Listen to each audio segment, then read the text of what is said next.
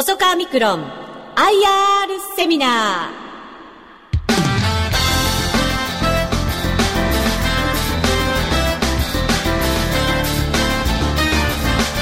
この番組は証券コード6277細川ミクロン株式会社の IR 活動の一環としてお送りします。この番組は8月25日に大阪で開催した IR セミナーを収録したものです。細川ミクロン株式会社代表取締役社長でいらっしゃいます宮田清美さんですどうぞ拍手でお迎えくださいませ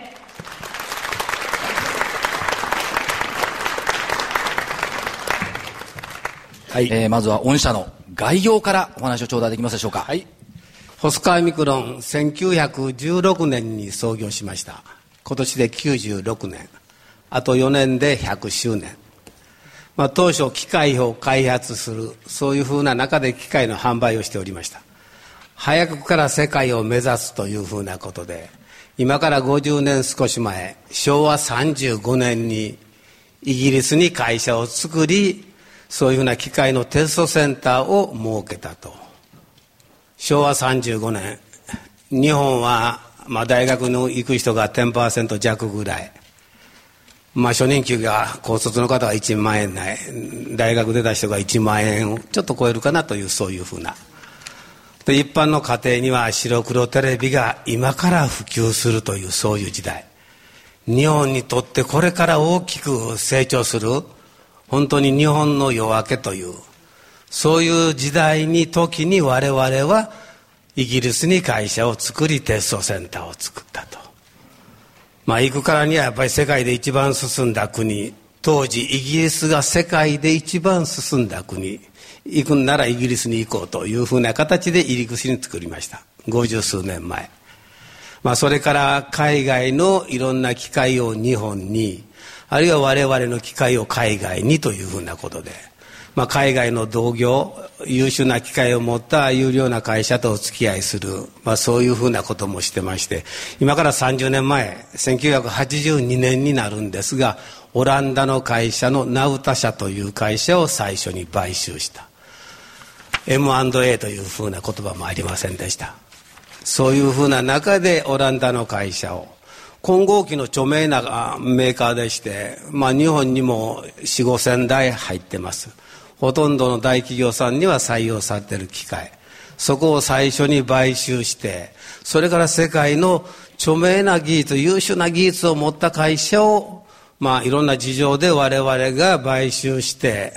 まあ、市場規模としては4000億とか5000億と世界の市場規模言われますんですが、そういうふうな著名な会社を買収して配下に収めて、今足元では世界ナンバーワンの企業になったと。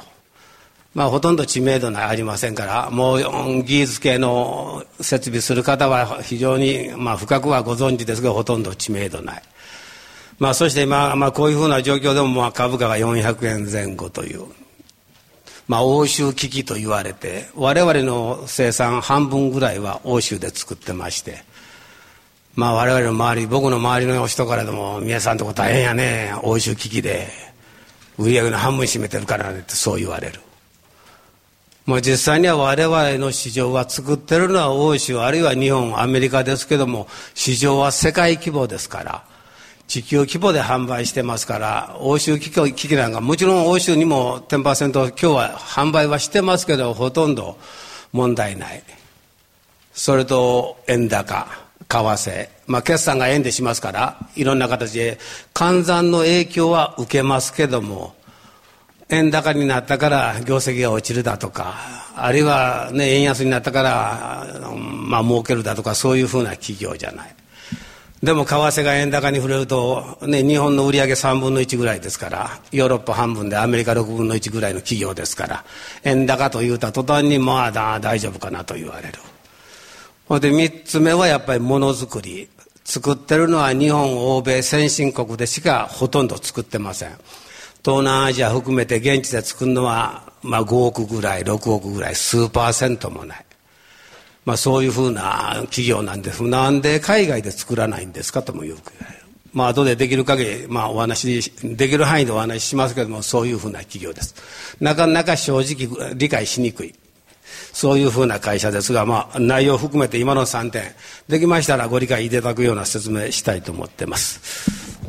まあ、特に細川ミクロン3っていうミクロンっていう世界を取り扱って特に御社の技術っていうのはその粉体といいますかここにこだわった技術になってきてますよね。はいそうですね。そのあたり製品等々でお話頂戴できるとありがたいんですが。ですね。でこれが粉体というふうな皆さんパソコン叩いて粉体というこの言葉出てきませんからね。5次元開いてもない。まだね世間には認められてないというまだまだそれだけ新しい産業かなというふうに自分では思ってます。で、これまあ、ナノテクノロジーとかいろんな話、まあ会社の名前もミクロンついてますけど、左の上の方にサイコロ1センチ。これをナノというふうな形に、まあ、正方形で切ったら右の下、甲子園の球場の2分の1ぐらいの表面積に持つようになる。そうなってくるといろんな物性が発現してくる。いい物性が熱だとか電気だとかそういうふうな細かくなった粉をいろんな形で混ぜて複合化材料だとか機能性材料が生まれる。その時に我々の粉砕機だとか乾かす乾燥機だとかいろんなものが生まれてくる。ということでこう我々の日常身の回りまあほとんど100%と言いませんけどほとんどが粉。こういうふうなものが進化して新しい材料がどんどん生まれてくる。その時に新しい粉体技術が必要になって我々の方に依頼があって新しい機械、そういうふうなものを提案して商売に結びつけていくと。一例ですけども、まあ自動車なんかもいろんな高機能化してます。CO2 の関係で軽量化もしてます。そういうふうなために一つ一ついろんな材料が変わっていく。バンパーなんかでもね、例えば成分解プラスチック、まあ、土に戻るような樹脂を今使われてますけども、さつまいもの粉砕だとか、トウモロコシの粉砕なんかも、わかりやすくそういうふうなものまでもやってる。だからそういうふうなニーズが絶えず出てくる。そういうふうなものをお客さんと一緒になって作り上げていく。ですから価格を安くして価格競争して先ほど5000億ぐらいのシェア言いましたがそれをどんどん売り上げを伸ばして価格競争して利益を上げていくというような会社じゃありません。基本的には世界中から高い技術を求められる、ハイエンドな技術を求められる、それに我々が、まあ、応えていくという。まあ、そういうふうな企業であり続けるというのが大きな使命です。そういう中で、まあ、御社の事業っていうのは、おおむね3つに分けられるというふうに伺いましたけども、特に一番大きいのが、今お話しあった粉体関連事業という、これまあ7割ぐらいを占めておられるということですけども、はいね、このあたり中心に御社の事業概要をお話しいただけますでしょうか？はい、わかりました。そしたら我々3つの事業を行ってます。まあ、先ほど言いました、あの7割ぐらいの粉体関連事業、2つ目にプラスチックの薄膜関連事業、3番目に成果関連事業。まず粉体の関係、まあ、機械を販売しているというふうなまあ、細かく言いますといろんな機会がございますから物を細かくするああそうか小さくなるだけかと言っても実際には温度に弱いだとかいろんなその、まあ、要はゴムみたいな弾力性のあるものだとかいろんなものはそういうような凍結粉砕という粉砕でもいろんなまあ、理屈もあるし、システムもある。でも、粉体機械で全て持ってるのが我々。ですから、お客さんの方で何かやりたいな、難しいなという時に、あ、一回細川に聞いてみたらどうやというふうな形のものが最初にお話をいただきます。年間3500件ぐらいテストしてます。世界中で。そういうふうな中でお客さんが持って帰られて試作する。まあダメならまた、まあ、数回繰り返して機械を買われるというふうな。ですからまあ小さな分野ですけども粉体技術がコア技術というふうな形になってます。ほとんどが1位から3位を占めてます。プラスチックの薄膜。一番安いのであればスーパーのレジ袋みたいな。我々はやってませんけども実際にマスキングフィルムだとかいろんな。一つのフィルムに9層までなってます。見た目一枚のこういうふうなこうものなんでこの中に実際に例えばたくあんの匂いを消すような材料が入ってるだとか強度に強いものが入ってるだとかそういうふうな材料を入れて例えば見た目、まあ、透明な一層にはなってますけど急層そういうふうなものが入ってます、まあ、そういうふうな機械を作ってます。菓子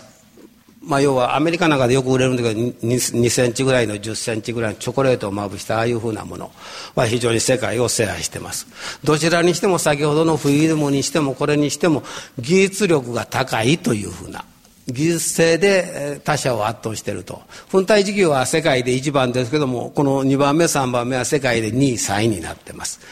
我々以上に巨大な企業がございます。細川さんの機会がなければ成り立たないっていうふうな声も、お客さんからは聞かれることもあるという話も伺いましたが、やっぱりそれだけ技術力が高いということですね。ですね、最初は細川ミクロン、まあ細川って安くはないですからね、もちろん同じ機械であれば価格勝負ですけど、いい品物を提供していくというふうなものですから、まあ非常にお客さんが喜んでいただく、まあお客さんの利益に結びつけると。まあ結果として我々の利益に返ってくると。ですから、あの時あの機械に合わんかったら我々の会社こうならんかったなと。まあ自分書いた吸水ポリマーの某会社もいろんな会社があの時この機械にあまあ、要は出会わなかったらというふうな。ですからいろんな他社さんもいろんな優秀な機械たくさん持たれてますけど、材料は一つ一つ違いがございますから、そういうふうなものにやっぱり巡り合うというのは大事かなと思いますね。さて社長、次は業績動向のお話を頂戴できますでしょうか。で、これがこの第三四半期6月末の昨年度と比較したものになってます。まあ、かなり上に受注も110%、売上もまあ14.2%伸びてますけども、実際に為替が1円変わればユーロが2億ぐらい上にも下にも、ドルですると5000万ぐらい売り上げが変わります。ですからこれ右の下に受注19億、売り上げ18億、たらればで話すると、昨年と同じ為替だったらもっと数字は良くなってると。まあ、そういうふうな影響は受けます。で、業績の方はこれ3つの事業、まあ、この第3四半期に限ると、まあ、全てが黒字になったと。まあ、昨年プラスチックと成果が第3四半期の段階では赤字が残ってました。円高というようなお話しましたけども、円高にもかかわらず、まあ、円ベースで受注の数字は上がってきてると。右の方に受注残高。基本的には4ヶ月、3ヶ月ぐらい受注残高がある会社。まあ何年分もある会社じゃなくて3、4ヶ月あるのが普通。そういうふうなことからいくと一番右200を超えてますから今は半年ぐらい。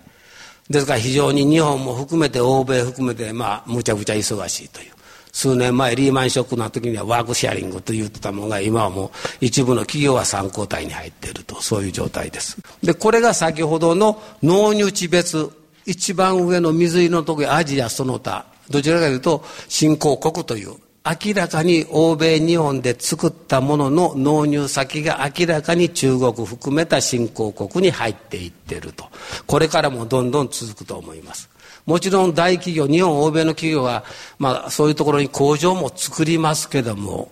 今現状では半分以上はもう現地の企業から注文。欧米、日本から進出、中国とかインドに入ってくる。それのインドの一番の会社が一番いい機会を求める。そういうふうな現状になってます。円に直したら為替の影響で少なくなったり多くなったりしますけども、仕事として商売の受注するやりやすさと言うたら、大石の売り上げ半分ある会社ですから、どちらかというと、まあ、決算の数字は悪くはなりますけど、商売としては非常にやりやすい。今日本の大企業が中国とか東南アジアで、まあヨーロッパの会社に負け続けてるというようなある機会なんか言われるように、それはもう勝てませんよね。170円近いようなユーロが今、ね、100円切ってきてるわけですから、まあそういうふうなことで、まあこういうふうなものの流れになってます。1件あたりの単価が1000万ぐらいなんです。もちろん10億、20億の仕事も1件あたりありますけども、受注金額と件数で割ると1件あたりが1000万ぐらい。1000万ぐらいの仕事を積み上げて400億ぐらいにしていると。まあ部品サービスなんかは別ですけども。過去4年の、まあ、業績の推移と、右の方に今開示してます390億。これが一番左、為替が同じ、あれ495点載ってますけども、実際には520億ぐらいを超えます。数量的には。受注してから売り上げするまで4ヶ月ぐらい。そういうふうな感じ。ですからまあ、受注が先行すると。まあそういうような、ちょうどそういうような傾向になってませんけど、分かりやすく言うと、第一四半期、第二四半期、第三四半期、第四四半期、受注が下がってくると。売上は第二四半期と第四四半期が売上が立つ。まあそんな会社と特徴のある会社。まあ全てはそうなってませんけど、そういう会社。あの、グラフ拝見すると、売上高はやっぱり第四四半期にこう伸びてるケースがやっぱ多いんですね。多いですね。はい、まあ、決算期とまあ、いろんなね、ことは上場企業ですから、ね、ルールに基づいてやってますけど、はい、第4四半期に膨らますね、はい、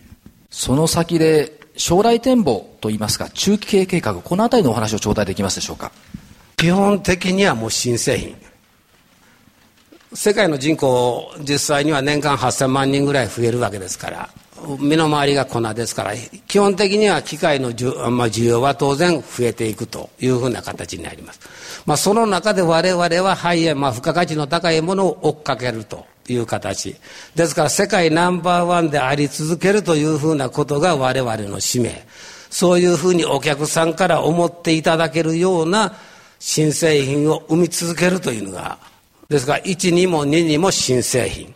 その新製品を生み出しながらそれを世界に展開する。そのために世界に拠点を作っていくと。そういうふうなことが、やっぱり一番大事かなというふうに思いますね。社長、この3番目の収益力向上戦略の中で、新製品の売上比率目標30%をこう記載されてますが、これも目指しているということですね。ですね。今、はい、今現状が、今年22にぐらいになる。まあ、新製品の定義もありますんで、世界で共通に指してますけども、新製品は原価の3倍で売るような、あるいは価格も2倍で、いろんな価格体系がなってますんで、もちろん売れ筋がこういうふうなものが売れれば会社の収益が上がるというふうなことで、この新製品30%。まあ定義は1号機が売れてから5年間。そういうふうな定義にはなってます。世界共通です。その先のまあ今の立てておられる中期の3カ年計画、こちら、数字的にはどうですか、平成26年9月期に売上高営業利益率10%を目指すというところも出てきてますが。ですね。ですからまあ、中残が4ヶ月、あるいは今、足元6ヶ月ありますけど、そんなに先を読める企業じゃないですから、どちらかというと中残がどう増えて、今から言うと、今、景気の状態変わってませんけども、8月社長集めてやりま変わってませんけども、この11月だとかそういうふうなもので、足元の中残だとか、足元の受注の内容なんかを分析しながら立てていきますけど、正直な話、まあね、普通であれば1割、2割、3割どどんどん成長していくんやと、売り上げ伸ばしていくんやというのが、普通の会社だと思いますけど、我々はそういうわけにはいかないし、意気込みはありますし、無限の可能性はありますけども、まあ上場している以上はやっぱりしっかりしたしたような数字いうんですか、硬い数字にならざるを得ないと。で、営業利益も10%、まあ我々のお客さんかなり儲かってますからね、まあ上位にずっとあるお客さんは。ですが、まあ我々としてはどちらかというと営業利益率を10%通過点でそれ以上に上げるというのが我々会社の使命、私の使命というふうに思ってます。あとは新興国のマーケット、このあたりはいかがでしょうか？そうですね。今現状これ81億という実績あります。まあこれあまり伸びありませんけど、まあ全体の数字からいくとこのぐらいがバランスするというふうな形になってます。世界中に今ロシアのサンクトペテロスブルクに、まあロシアの2番目の都市でそこに作って、まあ男性社長で女性というふうな、いろんなニーズがあります。だからそういうふうなニーズを拾い上げていくというふうなことで、中国なんかもまあ過去20億ぐらいで来てましたけど、この第三四半期むちゃくちゃ増えてますね。ですから、景気が良くなって設備投資が増えて、ホスカーの機械が予算売れるかいとあんまりそんなんじゃないですよね。二次電池でもうちょっと株価動きましたけども、去年23億売りましたけども、今年30億越そうとしてますけども、言っても400億ぐらいのそれですから。ですからまあこういうふうな新興国にやっぱり拠点を作っていくと。二次電池が最近ブラジルなんかにも、まあ、売れたというか売りましたからね。テストに来られてびっくりして帰ってすぐ決済して買われるという。もう一番売れてるのが日本。安い機械ないか、安い機械ないか、安い機械ないか。もう、もう大企業の偉いさん、偉い方には言うんですけど、いい機械使いなさいと、いい機械使っていいような品物を生み出すのが日本の生きる道なんですよと。予算が予算が、もちろん同じものが高いのは論外の話ですから。機械に各会社違いがあるんやから、やっぱりいい機械を使っていい品物を出す。それで世界をリードするんですよというふうな。我々国内も業績いいのはそういうふうな分野に若干の設備投資がなされてるんで、で、まだ国内も潤ってるというふうな形になりますね。これ、社長どうでしょう、そのアジア等々を含めると、製品をコピーされるっていう懸念もあると思いますが、そのあたりのお考えはいかがでしょうか？もう1か月したら同じ製品出ますからね、コピー品が、カタログで。でも皆さんか、本当にね、ものづくりって言われますや中国で図面もよく、まあ、会社の中でも言われますからねなんで中国で作らへんねやベトナムで作らへんねんまあ、その人に言うんですよ図面あげるから持って行って作りってそれは見た目同じもんできますよ。でも使ってみたら、ああ、もうすぐ故障する。故障して修理する。元の性能に戻らない。また故障する。まあ、それは3分の1か5分の1かも分かりませんけど、そんなんですもん。それこそ1キロ500円や1000円のトナでしたら1万円ですからね、そういう品物をやるわけです。機械が止まった時の機械損失というのは、さっき1000万言いましたから、300万で実際に買われたって、そんな日になりませんよ。やっぱりしっかりしたいい機械を使うというのが非常に大事だと思いますね。ですから本当によくそういう話になるんで、もちろん、今の昭和40年代日本で公害防止員があの煙突の煙。あれなんか我々の機械で100%きれいになりましたからね。政府と一緒に粉塵則の法律作ったりしながら。もうそれは成長止まりますから今中国なんかいっぱいコピー品ありますし日本でもね我々の上2つはコピー品の会社ありますけどもそれは特許切れてるわけですから。体操出てきますよ。もちろん10年、20年、30年もなったら追いつくでしょうね。追いつかれたってしょうないんですよ。自分としては名誉と思ってますよ。一品一品作るわけですから。それに負けんようなものを我々は絶えず生み出していくんだというふうな。ですから直近のまあ5年、10年の話、それはそんなにコピー品が出てきたって、お客さんも今はもう使いませんって。中国の二次電池の不極材のメーカー200社ありますけども、下の方はコピー品使って宿泊してますけど、上の方のお客さんは日本に来て我々の機械を1台1000万、2000万する機械を10台買っていきますもん。昔やったら1台買ってコピーしてばらして9台は中国製品になるんですけど今はもうそんなんじゃないですからもう世界でいい機械を使うんやというその10台まとめてとで買っていかれる。もうそういうふうな時代ですから、ほんまにまあ一番心配してるのは自分では日本ですね。やっぱり日本のスピード感いうんですかね。いろんなことはやっぱり思いますね。だからさっきのものづくり言いましたけどね、日本がね、終身雇用でね、年功序列でずっと一つの部品をね、魂込めていろんなものをつけてやってきて、それを組み合わせながらやって機械を出来上がるわけですから、ほんま1円でもお金高かったらう移っていくような中国の方にね、できるぐらいだと絶対できっこないですよ。もちろん組み合わせするような液書なんかで言われるああいうふうなものは別ですけど、我々の機械のものづくりいうのは、そんな簡単に真似できるようなものじゃさらさらないと自分では思ってます。もちろんいずれは追いつきます。ですから追いつかれんようなものを絶えず生み出していくということです。長くなってすみません。まあそういう意味で、新製品が命っていうのがよく分かったんですけども、まあいずれにしてもその売上高に占める新製品の比率30%、これを目標として、どんどんどんどん新しいものに挑戦していく、出していくという、こういう方向ということですね。ですね。はい。それから、えっ、ー、と、まあ中継計画の中では、えー、アフターセールス活動の強化っていうお話もありますが、この辺のお話も頂戴できますでしょうか？ですね、昨年360億で70億超えてますから、利益率高いんですよ。会社の全体、まあ、これ自身は50%、60%の粗利率という。ですからかなり収益減になってますね。副社費なんかよく言われますよね。ものすごく安いですけど、あれコピーだとかメンテナンスで月々6万、7万払われて、それで利益が半分と。まあ同じような中で我々もこの70億を超えるという、まあ今年も超えると思いますけど、利益率が高いと。まあそういうふうなものを世界展開。まあ中国にもたくさん機械入ってるんですけど、なかなかね、もう、もうわずかしか売れてないんで、まあ最近では中国人を、